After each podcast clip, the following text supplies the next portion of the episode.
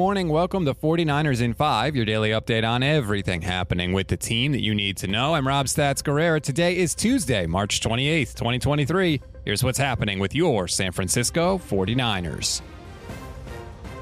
The league meetings in Arizona are in full swing, and we have started to hear from some members of the 49ers top brass. First among them, John Lynch, who spoke on Monday, had a couple interesting things to say about Brock Purdy. Here's the first one that started a whole bunch of controversy on 49ers Twitter. Brock has earned the right with the way he played that he's probably the leader in the clubhouse at that. You know, I'll let Kyle make those kind of decisions, but I know when we talk, I think Brock's probably earned that right to be the be the guy. If we were to line up, he'd probably take that first snap. And really excited about where Trey is at with his uh, progress from his injury. Um, he's been working really hard, and um, you know, uh, love the opportunity to be able to bring in Sam Darnold and his skill set. We think it's a really good fit, and uh, so we like that. We like that room a lot.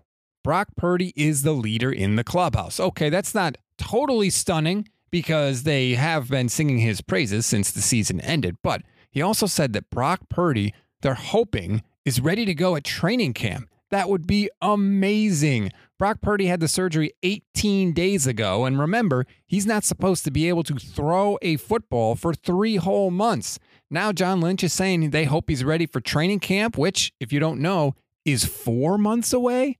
That was a very surprising thing from John Lynch. Can't imagine Trey Lance feels too good about hearing that, but nonetheless, this is where we are. Okay, so you like Brock Purdy, John Lynch. That's fine. But we have seen quarterbacks in San Francisco in this offense look good in short stretches. Nick Mullens put up a ton of yards. And oh, by the way, there was that Jimmy Garoppolo guy who did the same thing back in 2017. So, John, why are you so confident that what Brock Purdy has done is sustainable? Just the, the way he played, the way he processed, the way he led, uh, it was very impressive. You know, yes, you're right. He's, he's done it for, for part of one year, but the way he did it, not just that he did it, the way he did it, I think gave a lot of confidence to everybody in our building. And uh, you know, he he earned that. It was, and you know, there, there's some things that surprised me. We thought this was a seasoned guy. We knew he was a guy who processed really well. I had no idea he was that good athlete. I really didn't. His escapability, those things really, I knew he was a good athlete. I knew he had a nice 10 time. You know, you just, um, there's always that projection. Okay, you did this in college. How's it going to translate? It really kind of surprised us, you know, how uh, how adept he was at being elusive and extending plays, but also playing within the system. So, kind of did everything well. And is there room for growth? Absolutely. But he uh, he has left us all with a lot of confidence that he's a real guy. I mean that uh, you know, and uh, we're excited about that. All right, I would have liked a little more there on Brock's ability to throw a football, but that's fine, John. You do you.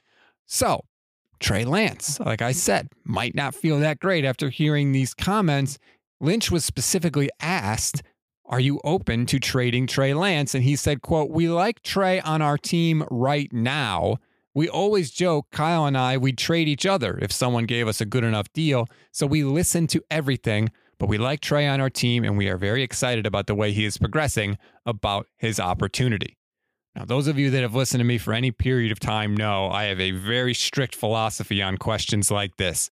There are some questions where when you get asked, there is only one answer, and anything other than that one answer is trouble.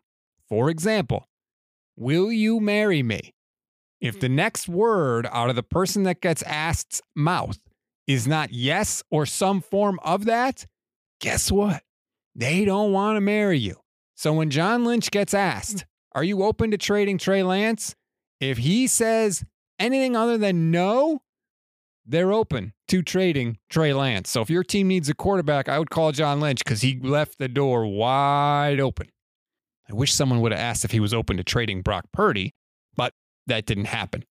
A couple of other non quarterback updates for John Lynch. Quickly, he said he would be shocked if the Niners don't pick up the fifth year option on wide receiver Brandon Aiyuk.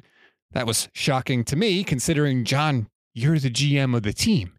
If you don't know if you're going to pick up the option, who would exactly? And last but not least, Lynch talked about the kicker situation, saying that Zane Gonzalez is a one kicking option. He's not necessarily the kicking option. So the possibility is still there that the Niners go that way during next month's draft. We always give you one thing to read, one thing to watch, and one thing you might have missed. One thing to read on this Tuesday Cam Inman has a column, and he used three words to describe Brock Purdy's surgery that I have never heard anyone that covers or works for the 49ers use before, and it should scare you a little bit when you read it. You will know them when you see them, I promise. One thing to watch, it may have already happened by the time you're reading this, but Kyle Shanahan's media session from the owners' meetings just got a lot more interesting. I want to know is he going to contradict John Lynch? Is he going to say the same thing? What's his feeling on trading Trey Lance? I want to know if they're on the same page, and I'm just fascinated to hear everything that Kyle says about the quarterback situation. And as far as I'm concerned, those are the only questions he should get because those are the only questions that actually matter on March 28th. One thing you may have missed the Niners signed another offensive lineman to add some depth to the team. Matt Pryor, come on down. He started 24 games over four seasons with the Eagles and Colts. He's probably a backup tackle for Colton McKivitz that could potentially win the job if he balls out. Here's one thing to know about him he's 6'7 and 332 pounds. Holy hell. Not bad for a backup tackle.